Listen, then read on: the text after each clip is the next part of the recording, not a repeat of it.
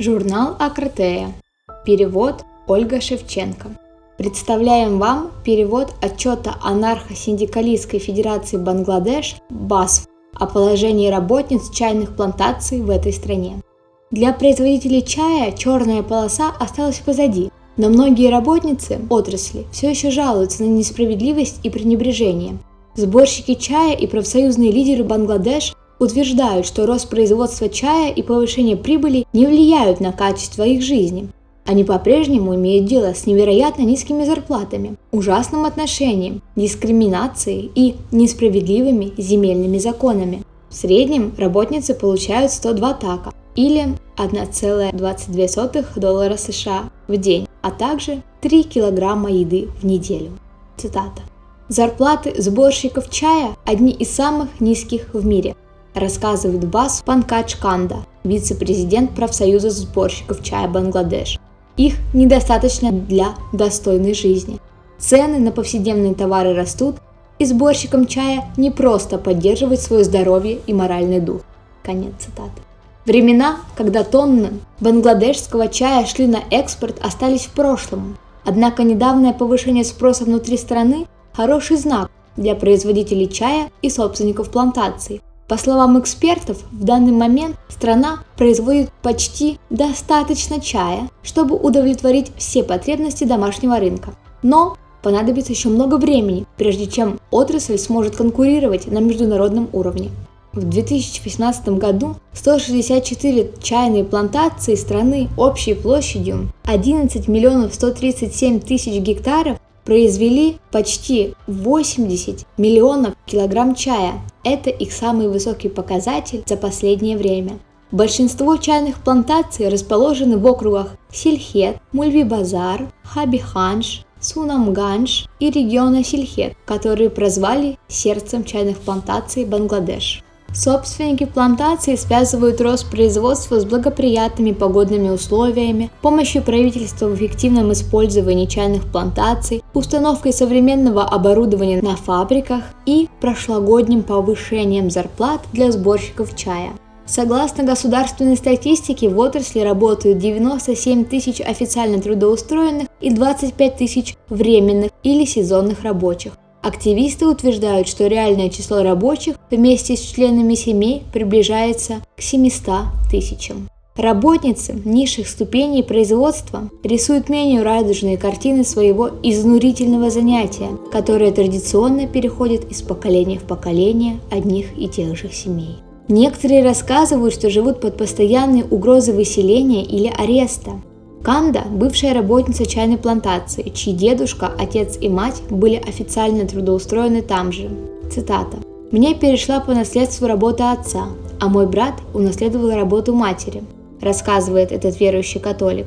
«Сборщику чая положена одна комната. С расширением нашей семьи в ней оставалось все меньше места. Некоторым из нас удалось построить собственные дома, но по законам страны о праве собственности на землю мы не можем стать их владельцами».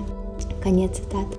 Большинство сборщиков чая – индуисты или представители различных племен из низших каст. Их привезли в страну британские колонизаторы, основавшие первые чайные плантации в Бангладеш еще в тысяча восемьсот пятидесятых. Сборщики чая – одни из самых маргинальных и дискриминируемых групп страны. Многие работают в условиях, сравнимых с современным рабством. Большинство живет в ветхих домах с глинобетонными стенами и соломенными крышами. Семьям разрешается проживать в них лишь при условии, что хотя бы один член семьи работает на плантации. Большинству рабочих не хватает ни навыков, ни возможностей для поиска другой работы. Несмотря на законодательство о труде, у них нет соответствующего доступа к образованию и медицине. Цитата. На всех чайных плантациях должны быть школы для детей рабочих, а больницы должны предоставлять им медицинские услуги, рассказывает Канда. Действительно, больницы есть, но их недостаточно. Более того, большинство плантаций не занимается школами. На бумаге все выглядит более оптимистично, но в реальности жизнь этих рабочих весьма сурова. Конец цитаты. По ее словам, их дневной заработок должен составлять не меньше триста така. три целых шесть десятых долларов США, то есть в три раза больше, чем они получают на самом деле.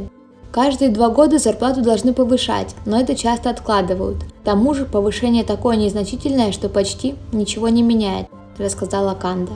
Низкие зарплаты, задержка жалования, недостаточная инфраструктура и грубое обращение часто приводят к забастовкам и протестам рабочих в отрасли.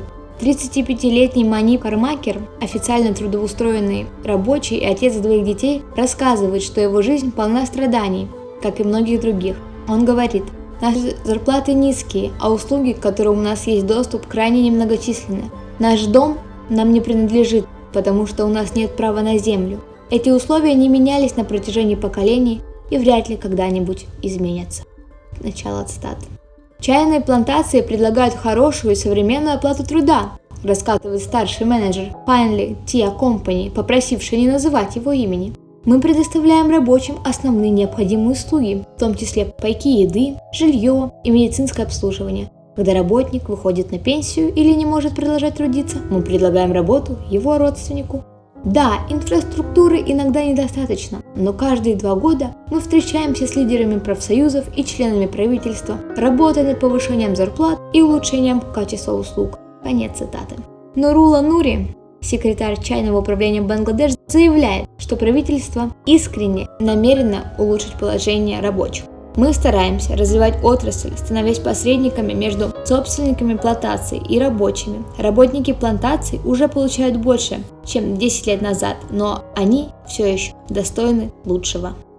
Анархо-синдикалистская федерация Бангладеш работает над улучшением условий жизни рабочих и предоставлением их равных прав, а также пожизненного образования и взаимопомощи через местные организации и федерации.